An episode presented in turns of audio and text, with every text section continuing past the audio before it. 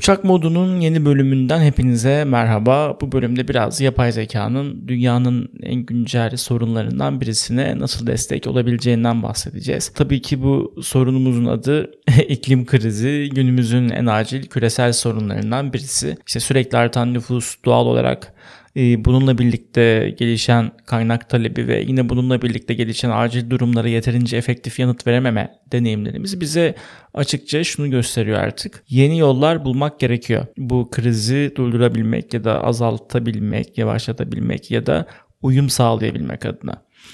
E, potansiyel bir çözüm önerisi olarak da uzmanlar elbette ki tıptan tutun sağlığa birçok sektördeki e, soruna merhem olmaya çalışan yapay zekayı öneriyor. E, peki iklim krizi nedir? E, çok kısa açıklamak gerekirse işte geçtiğimiz yüzyılda gözlemlediğimiz küresel sıcaklıklardaki kademeli artışı ifade ediyor bu söylem aslında.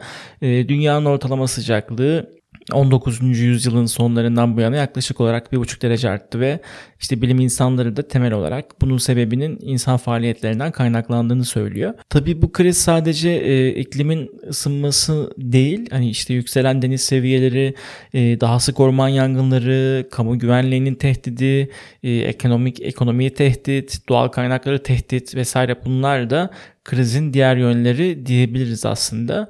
E, tabii temel sebepler hala tartışılıyor ama çoğu bilim insanı e, insan faaliyetlerinin çok büyük bir faktör olduğu konusunda hemfikir.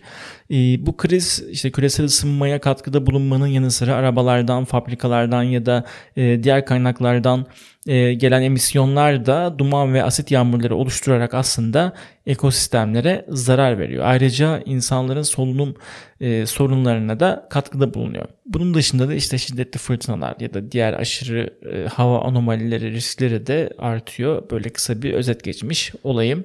Tabi bununla mücadele için tek bir çözüm yok ya da olmamalı. Ee, ama tüm ulusların ortak hareket etmesi gerektiği artık yatsınamaz bir gerçek.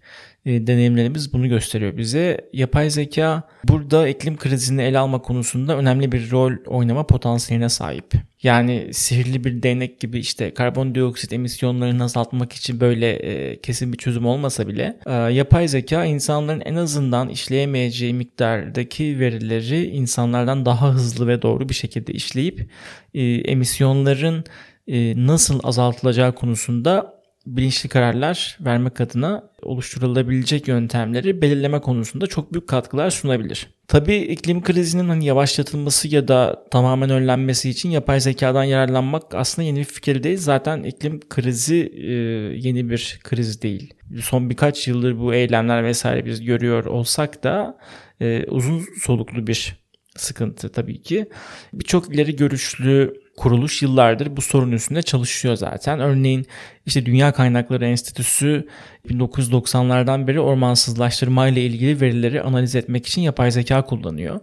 Ee, yapay zeka burada ormanların hızla kaybolduğu o sıcak noktaları belirlemede yardımcı oluyor ve hükümetlerin ormansızlaştırmayı önlemeleri için politikalar geliştirmesinde de yardımcı olan modeller geliştiriyor. Tabi burada önemli olan şey e, bu araştırmaların yapıldığı kuruluşların ülkelerinin ormansızlaştırma politikalarını gütmemeleri, yani gütmemeleri lazım. E, Brezilya'da mesela bu tür bir çalışma yapılsa çok bir faydası olmaz. Çünkü zaten devlet başkanı Bolsonaro hükümeti Amazon ormanlarını kıyım kıyım kıymaya devam ediyor. Tatsız bir durum tabii ki bu da Mesela bazı yapay zeka araçları işte enerji tüketimimizi izlememize ya da potansiyel yenilenebilir enerji kaynaklarını belirlemeye de pekala yardımcı olabilir. Bunlar yani hani sadece birkaç tane örnek yapay zekanın nasıl kullanılabileceğine dair bu krizle mücadele konusunda. Ee, yani çözüm noktasında yani çok çok uzak çözüm. Bunun çözümü çok uzak. Yapılması gereken şeyler belli aslında. Kitaplar yazılıyor, seminerler veriliyor, konuşuluyor. Herkes bir şeyler söylüyor ama pratikte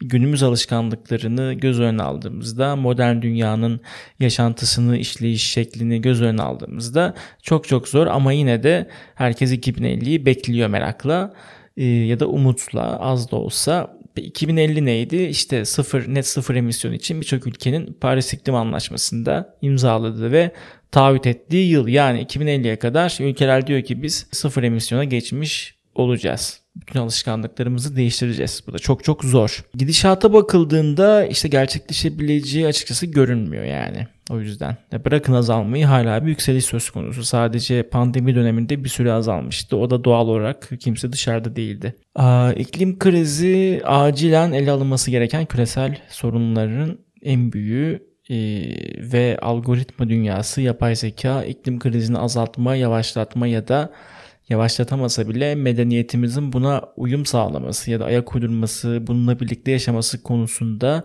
çok fazla destek olabilir. Bunun için de elbette yapılacak şey bu tür yapay zeka geliştirmelerine ve projelerine büyük miktarlarda yatırımlar yapılması. Ayrıca bunu aktif hale getirecek yani yapay zeka kullanımının tüm ülkeler tarafından kabul görebilmesi adına bu işte bu krizle mücadelede politika yapıcıların da yeni politikalar üretmesi gerekiyor tabii ki. Umarım medeniyetimiz ve yapay zeka el ele vererek bu krizin üstesinden bir şekilde gelebilir. Ee, dinlediğiniz için çok teşekkürler. Programı sosyal medya hesaplarından takip edip podcast'imi eğer hangi platformlardan dinliyorsanız şayet takip butonuna basabilirsiniz. Zil sesini de açarak yeni bölümlerden haberdar olabilirsiniz diyorum ve bir sonraki bölümde görüşmek üzere.